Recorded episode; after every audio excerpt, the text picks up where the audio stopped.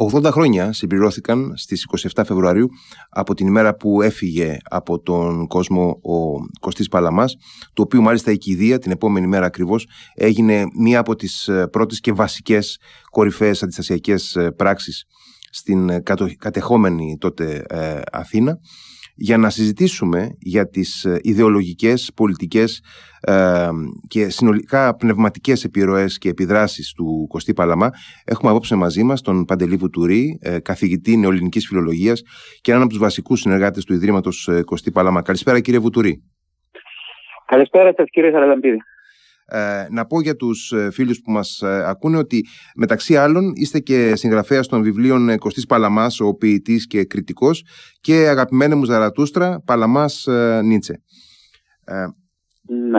Κύριε, κύριε Πουτουρή, ο Κωστής Παλαμάς υπήρξε μια πάρα πολύ σημαντική πνευματική προσωπικότητα, η κορυφαία ενδεχομένως του νεοελληνικού κόσμου στην εποχή του.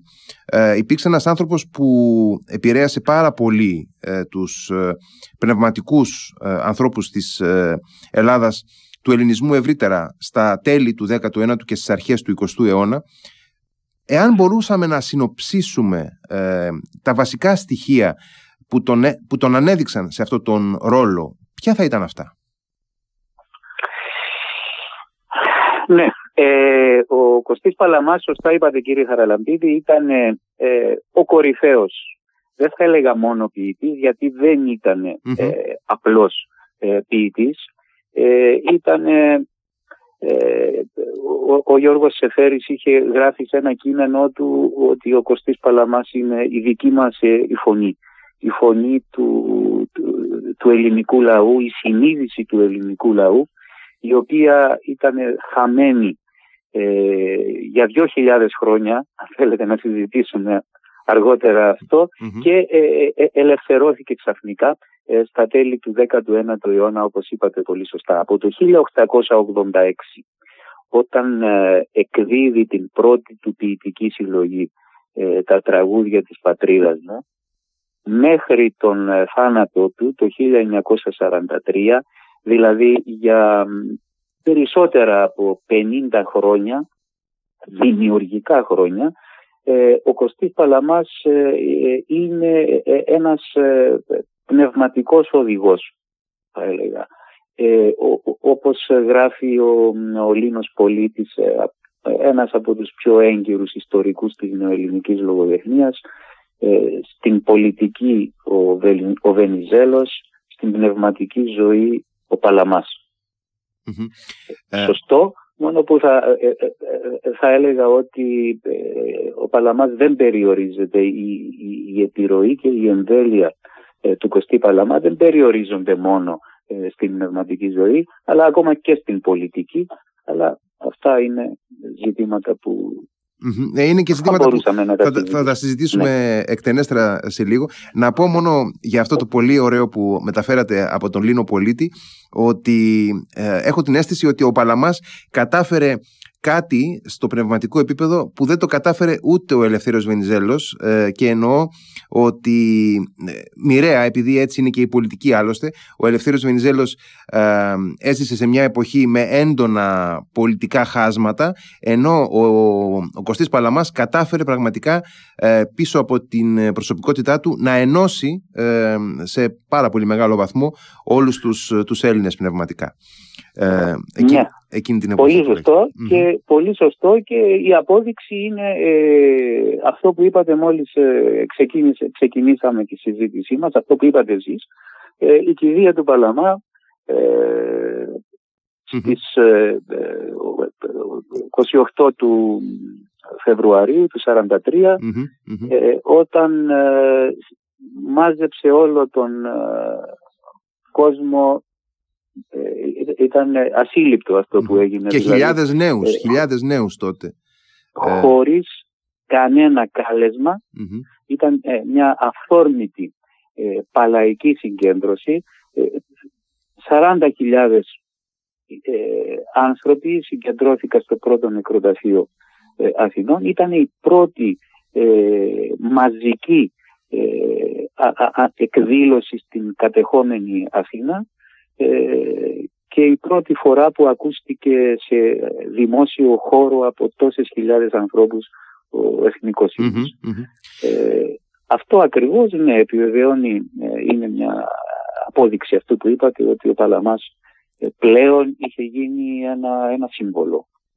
Ε, Δεν ήταν ένας, mm-hmm. απλώς ένας Από πού άντλησε κυρίως ο Κωστής Παλαμάς τις ε, ιδεολογικές του αφορμές;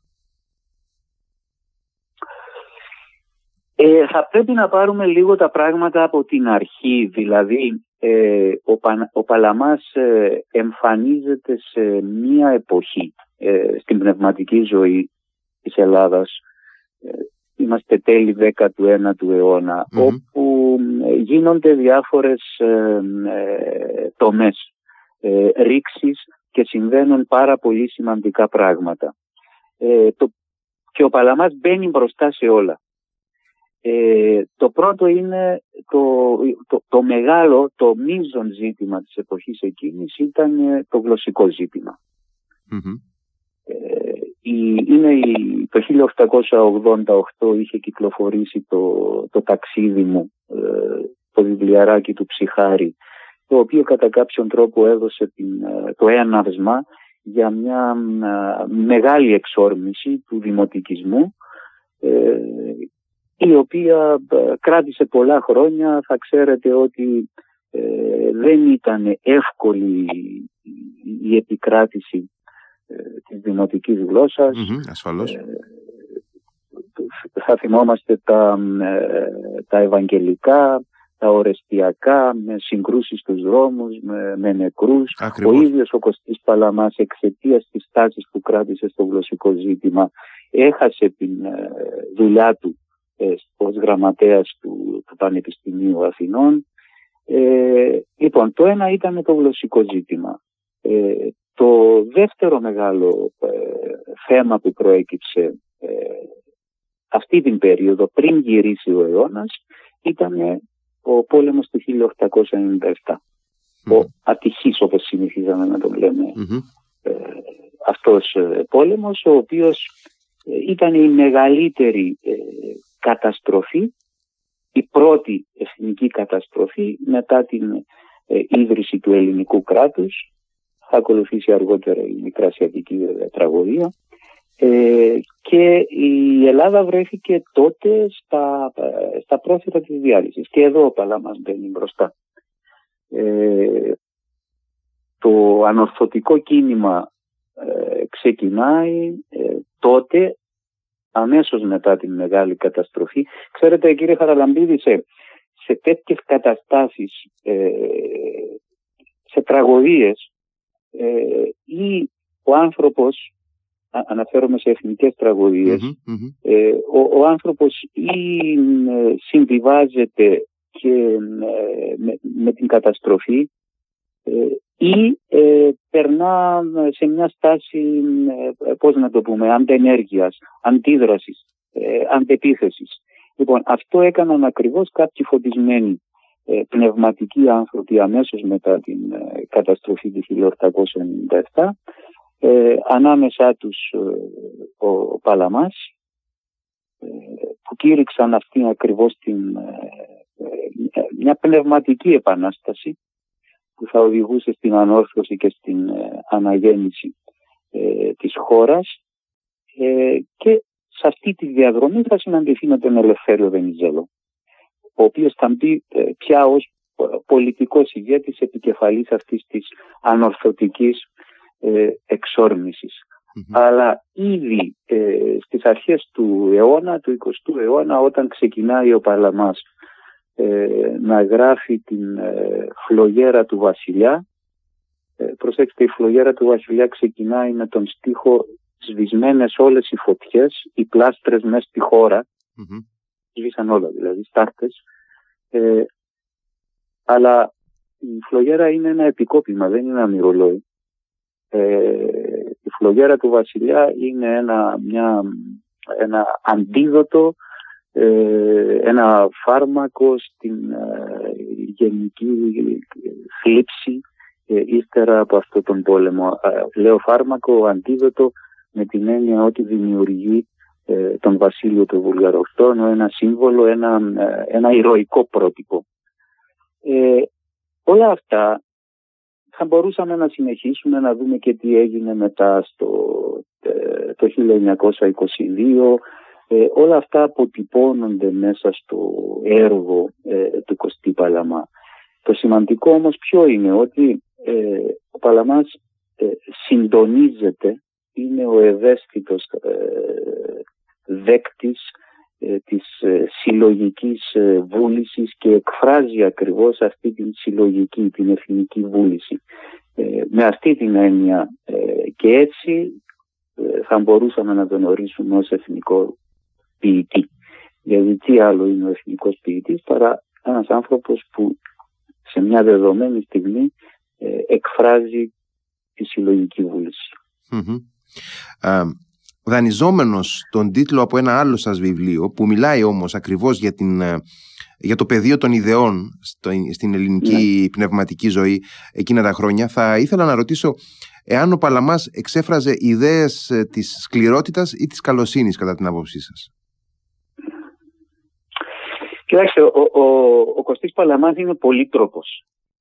Ε, γράφει κάπου ε, δεν είμαι το εγώ, ένας δεν είναι, είναι τα εγώ μου. Ε, τα, τα πολλαπλά εγώ. Προηγουμένως σας είπα ότι ο Παλαμάς είναι, είναι, είναι η φωνή ε, της συλλογικής ε, συνείδησης.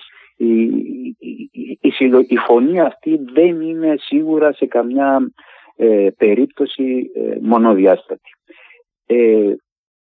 Η ερώτηση που μου κάνετε επιδέχεται ε, πολλές διαφορετικές Ε, ναι, είναι ο φιλόσοφος ο οποίος ε, εισάγει κατά κάποιον τρόπο, ο φιλόσοφος λέω είναι ποιητής φιλόσοφος και ο Παλαμάς, εισάγει κατά κάποιον τρόπο στην Ελλάδα τη φιλοσοφία του Νίτσε.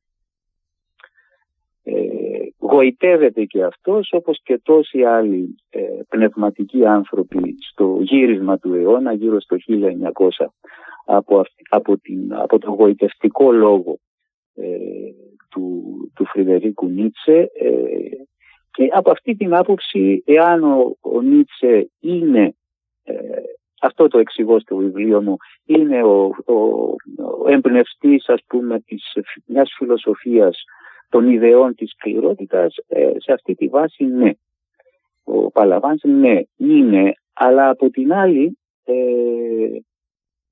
δεν υπάρχει ίσως κανένας ε, άλλος πνευματικός άνθρωπος που να ε, το έργο του να, να, να κυριαρχείται από μια φιλάνθρωπη ε, στάση και ιδεολογία.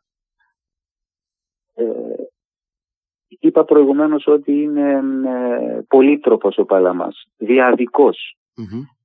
σκεφτείτε, Υπάρχει και η σκληρότητα, υπάρχει και η καλοσύνη. Υπάρχει και η εθνική ιδέα, η μεγάλη ιδέα όπως ονομαζόταν έτσι, εκείνη την εποχή. Ε, υπάρχει και ο σοσιαλισμος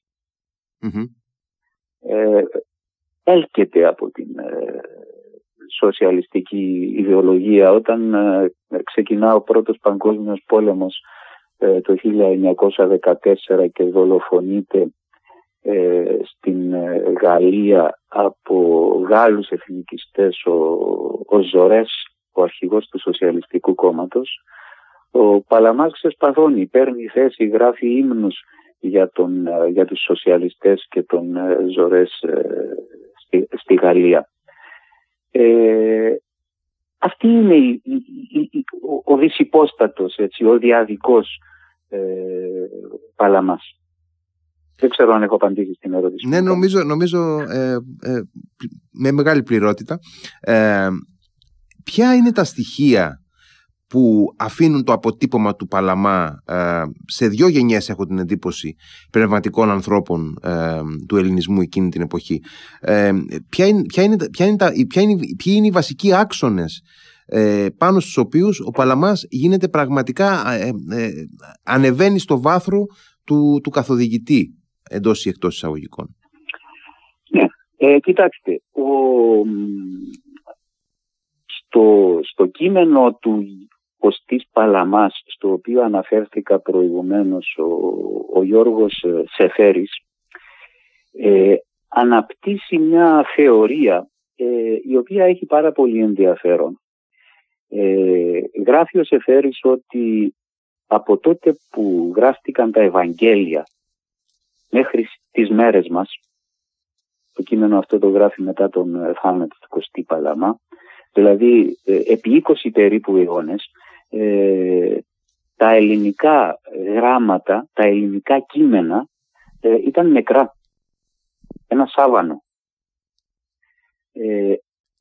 και η γλώσσα τους ήταν νεκρή. Η απτική ζούσα η, γλώσσα, η, η, αρχαϊκή γλώσσα.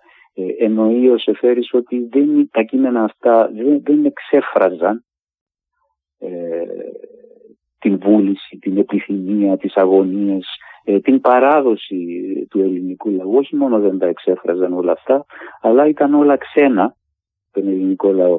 Ε, έπρεπε να περάσουν 20 ε, αιώνες για να έρθει η ώρα για μια ανάσταση του ελληνικού λόγου και αυτό έγινε με τον Κωστή Παλαμά. Ε, είναι πολύ σημαντικό, βαρισίμαντο ε, αυτό που γράφει ο, ο, ο Γιώργος Σεφέρης ε, και υπήρξε μια ανάσταση τότε ακριβώς γιατί ο, για πρώτη φορά τα κείμενα, η ποίηση ε, συντονίζεται με τις αγωνίες ακόμα και με τη γλώσσα, τη δημοτική γλώσσα ε, του ελληνικού λαού.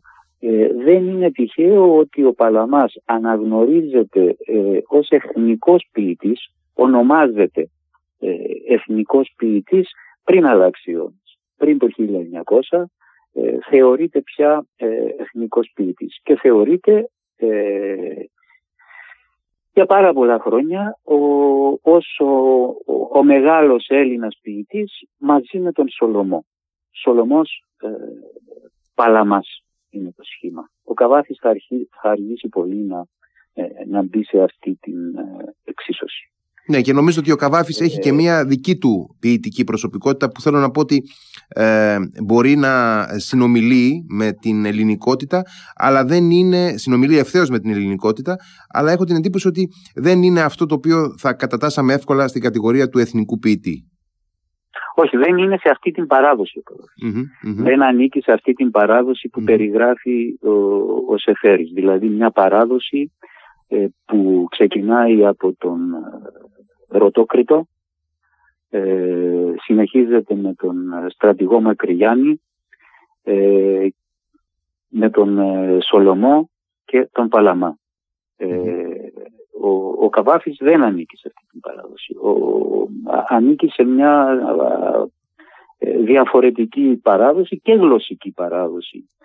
Ε, ο Καβάφης ε, είναι, είναι διαφορετικός ο δρόμος από τον δρόμο του Παλαμά. Ίσως αυτό είναι και μια εξήγηση για την, αυτό το μεγάλο πόλεμο ανάμεσα όχι στον Παλαμά και στον Καβάφη αλλά ανάμεσα στα στρατόπεδα στους Παλαμικούς και στους Καβαφικούς. ναι, ναι, ναι, στα χρόνια του, του Μεσοπολέμου. Ε, και μιας και, μιας και ε, κάναμε αυτή την νήξη για τα χρόνια του Μεσοπολέμου και είπατε πριν ότι αξίζει να δούμε και πώς προσλαμβάνει και ε, εκφράζει τα συναισθήματά του για το 22 ο Κωστής Παλαμάς πραγματικά ε, μιας και είμαστε μέσα ακόμα στο, στον απόϊχο της ε, επαιτίου των 100 ετών από το 22 ήθελα να ρωτήσω πραγματικά πώς ε, ο Παλαμάς από την, ε, ε, έχοντας βιώσει την εθνική καταστροφή του, του 97 και έχοντας βιώσει και την εθνική ανάταση, το ξετίναγμα αυτό της μεγάλης δεκαετίας από το 12 μέχρι το 22, πώς, πώς βιώνει αυτή την τραγωδία του ελληνισμού; Ναι, ε, με οργή. Ο, ο, ο, ο Παλαμάς το αμέσως μετά την τραγωδία ε, φθινόπορο, δηλαδή μερικές μέρες μετά την καταστροφή ε, δημοσιεύει το πολύ γνωστό ε, ποίημά του η ε, ε, στο οποίο κατά κάποιον τρόπο απονέμει, στιγματίζει, δακτυλοδείχνει και τους υπεύθυνους. Είναι το ποίημα που ξεκινάει με τους στίχους Βοσκή στη μάντρα της πολιτείας ηλικη τους υπεύθυνους της καταστροφής. Είχε προειδοποιήσει ο Παλαμάς για την Μικρασιατική, για το πού οδηγούμασταν με τα σατυρικά του γυμνάσματα. Τα, τα ποίηματα του 1908, όπου εκεί ε, με αντίστοιχο τρόπο, αντίστοιχο και ανάλογο, εξέφραζε ε, την οργή και τον θυμό του σε αυτά τα ποίηματα για, και στρεφόταν εναντίον των υπευθύνων για την καταστροφή του 1897. Ε, έβλεπε ο Παλαμάς ότι ε, οδηγούμασταν ε, σε μια εθνική ε, περιπέτεια. Βεβαίως ιδεολογικά, πολιτικά, όπως σας είπα και προηγουμένως, είχε συνταυτιστεί με τον Ελευθέριο Βενιζέλο.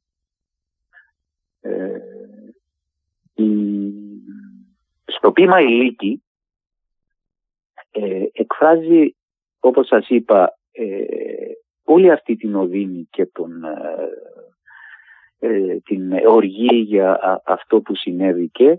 Ε, το πείμα αυτό συζητήθηκε περισσότερο γιατί ε, προκάλεσε την ρήξη κατά κάποιον τρόπο των σχέσεών του με τους αριστερούς φίλους του και με την αριστερή παράταξη στην Ελλάδα.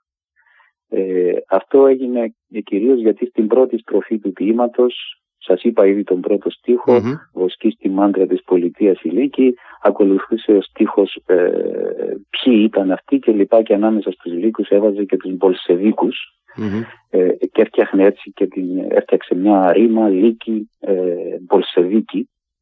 Ε, ο Παλαμάς βεβαίως αναφερόταν στο, στη στάση που κράτησε το, ε, νεόκοπο, νεοσύστατο σοβιετικό ε, το οποίο ξέρουμε ότι στήριξε τον ε, Κεμάλα Τατούρκ. Ε, αλλά αυτό όπως καταλαβαίνετε ήταν σαν προκάλεσε μια έκρηξη αντιδράσεων στην Ελλάδα, μια διαμάχη κάποιους ποιητικούς διαξυφισμούς με τον Κώστα Βάρναλη, ε, ε, αυτό ήταν κυρίως εκεί περιορίστηκε η, ε, η ποιητική μετουσίωση κατά κάποιον τρόπο του, της τραγωδίας στο έργο του Παλαμά. Και μια από εκεί και πέρα αυτό που χαρακτηρίζει τα ποίηματα του που δημοσιεύει μετά το 1922 είναι μια στροφή προς το εσωτερικό μια συστροφή, δηλαδή όλη αυτή η απογοήτευση ε, ενδεχομένως εκφράζεται και με αυτή την ε, στροφή του. Ο ίδιος ο Παλαμάς ε, χωρίζει τα ποίηματά του σε την ποιητική του μάλλον, σε ποιητική του εμείς, ποιητική του εγώ και ποιητική των ολων τα περισσότερα βήματα που γράφονται αυτή την περίοδο ανήκουν στην ποιητική του εγώ μια προσωπική, εσωτερική, ε, α, απεσιόδοξη και αδιέξοδη κατά κάποιον τρόπο ε, ποιήση που γράφεται αυτή την περίοδο μετά την μικρασιατική καταστροφή. Ε, αναφέρατε πριν τον ε, Παλαμά ως ε, φιλόσοφο, πολύ εύστοχα, κάτι που μου θύμισε και μια μονογραφία που είχε γράψει κάποτε ο Δημήτρης Βεζανής, ο Παλαμάς ως φιλόσοφος. Ο Παλαμάς φιλόσοφος. Ο Παλαμάς φιλόσοφος, ναι. ακριβώς, ο Παλαμάς φιλόσοφος. Και ήθελα να ρωτήσω, με το βλέμμα μάλιστα στη σημερινή εποχή που έχω την αίσθηση ότι ε, ενδεχομένως ξανανακαλύπτουμε τον Παλαμά και θα μου απαντήσετε γι' αυτό ελπίζω ε, μήπως πρέπει ε, να επιστρέψουμε πλέον στον Παλαμά ε, στον 21ο αιώνα ακριβώς ε, και έτσι πέρα από ποιητή και ως ευρύτερα στοχαστή διανοούμενο και γιατί όχι και φιλόσοφο ε, που ενδεχομένως εκφράστηκε μέσα από τον ποιητικό λόγο. Γιατί βλέπουμε στα άλλα ευρωπαϊκά έθνη που αναπτύσσονται στη διάρκεια του 18ου, 19ου αιώνα. Βλέπουμε να υπάρχουν διανοούμενοι εθνικού επίπεδου. Στην Ελλάδα, στο, στο, στους, ναι. Έλληνες, στους Έλληνες δεν το βλέπουμε αυτό. Βλέπουμε όμως να έχουν μία αντίστοιχη θέση ακριβώς ποιητικές μορφές. Ναι. Ε, συμφωνώ απολύτως με αυτό που λέτε. Ε, ο, ο, είναι, τόσο, είναι τόσο πλατή ε, το έργο του Παλαμά ε, και είναι σχεδόν ε, ανεξήγητο το ότι δεν το έχουμε ακόμη ανακαλύψει. Και όχι μόνο δεν το έχουμε ανακαλύψει, ξεχάστηκε πολύ γρήγορα ο παλαμας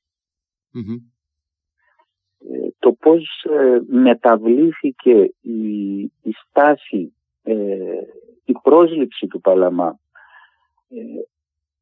μετά τον πόλεμο, ενώ τον δεύτερο πόλεμο στα μεταπολεμικά χρόνια, είναι εντυπωσιακή αυτή η στροφή που έγινε. Είπαμε για την κηδεία του Παλαμά. Τότε ο, ο Παλαμάς είχε υψωθεί ε, στα ουράνια. Ε, μετά τον πόλεμο, μετά τον πόλεμο ξεχνιέται ο Παλαμάς. Ξεχνιέται, το, το, το, λέω κυριολεκτικά, δηλαδή ό,τι ξέρουμε πια για τον Παλαμά είναι μέσα από αυτή την ε, σχολική του εκδοχή. Εγώ λέω την σχολική κακομεταχείριση του Παλαμά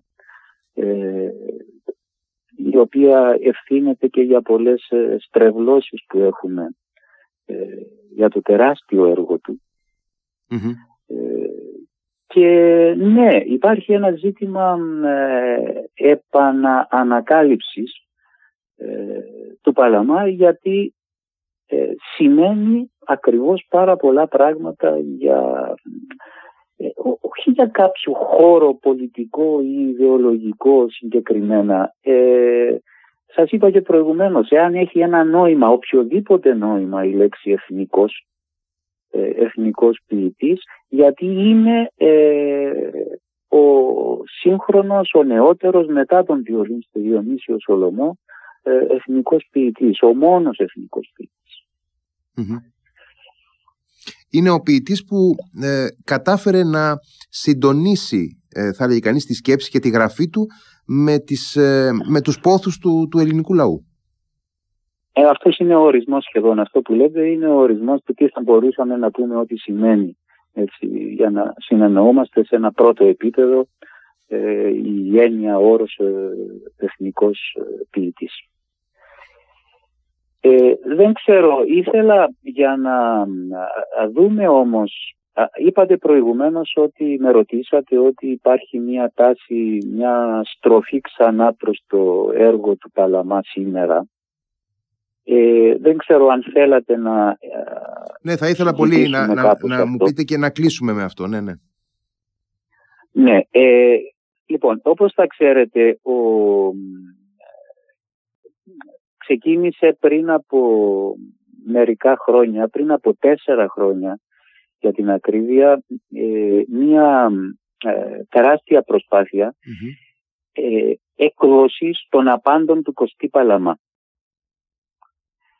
Ε, είναι μια εργασία η οποία δεν έχει γίνει ποτέ στην, στην Ελλάδα, στα εκδοτικά πράγματα της Ελλάδας και ε, υποψιάζομαι δεν θα, δεν θα επαναληφθεί ποτέ ξανά. Τι εννοώ; Ε, ανακαλύπτουμε και εμείς που κατά κάποιον τρόπο θα μπορούσαμε να αυτοπροσδιοριστούμε ή να προσδιοριστούμε ως ε, ειδικοί ε, στο έργο του Παλαμά ε, ένα, ένα έργο το, το οποίο δεν είχαμε άμεση εκτίμηση για, τις, για το εύρος του καταρχάς.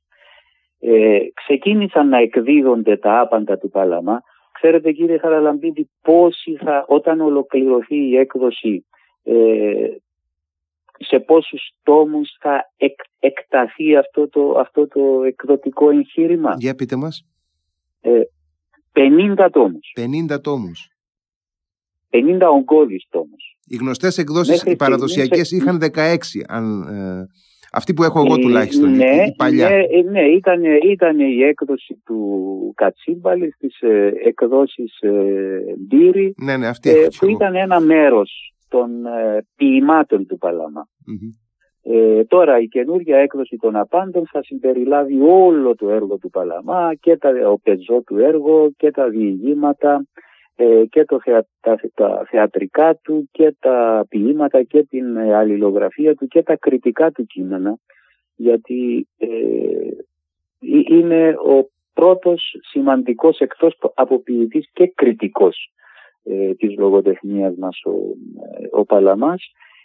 έχουμε φτάσει αυτή τη στιγμή η έκδοση αυτή η οποία γίνεται από το Ίδρυμα Κωστή Παλαμάς στην αθηνα ε, την ε, γενική εποπτεία αυτής της έκδοσης την έχει ο καθηγητής Κωνσταντίνος Κασίνης και έχουμε φτάσει αυτή τη στιγμή έχει κυκλοφορήσει και ο 14ος τόμος ε, οι 14 πρώτοι τόμοι που καλύπτουν το, το πρώτο μέρος, την πρώτη ενότητα ε, που είναι η ποίηση.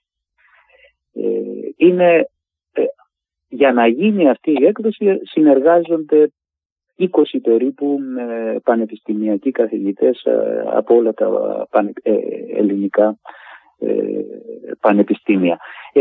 Είναι και αυτό ένα τεκμήριο της επαναανακάλυψης, της επιστροφής του Παλαμά. Το δεύτερο είναι η μεγάλη απήχηση πια επίδραση που ασκεί ο Παλαμάς σε πολλούς νέους ποιητές σήμερα ε, ειδικά σε πολλούς ποιητές οι οποίοι ε, ανακαλύπτουν ξανά την ε, γοητεία και την μαγεία της έμμετρης ποιήσης. Ε, και γοητεύονται βέβαια από την ε, μετρική σοφία του Κωστή Παλαμά. κύριε Βουτουρή, με την ευχή και την ελπίδα ότι θα ολοκληρωθεί αυτό το πολύ σημαντικό και πάρα πολύ δύσκολο πραγματικά ε, εκδοτικό πρόγραμμα. Ε, θα σας ευχαριστήσω πάρα πολύ και θα σας αποχαιρετήσω για απόψε. Ε, σας ευχαριστώ πάρα πολύ. Και εγώ σας ευχαριστώ κύριε Φερόντι. Να είστε καλά, καλό βράδυ.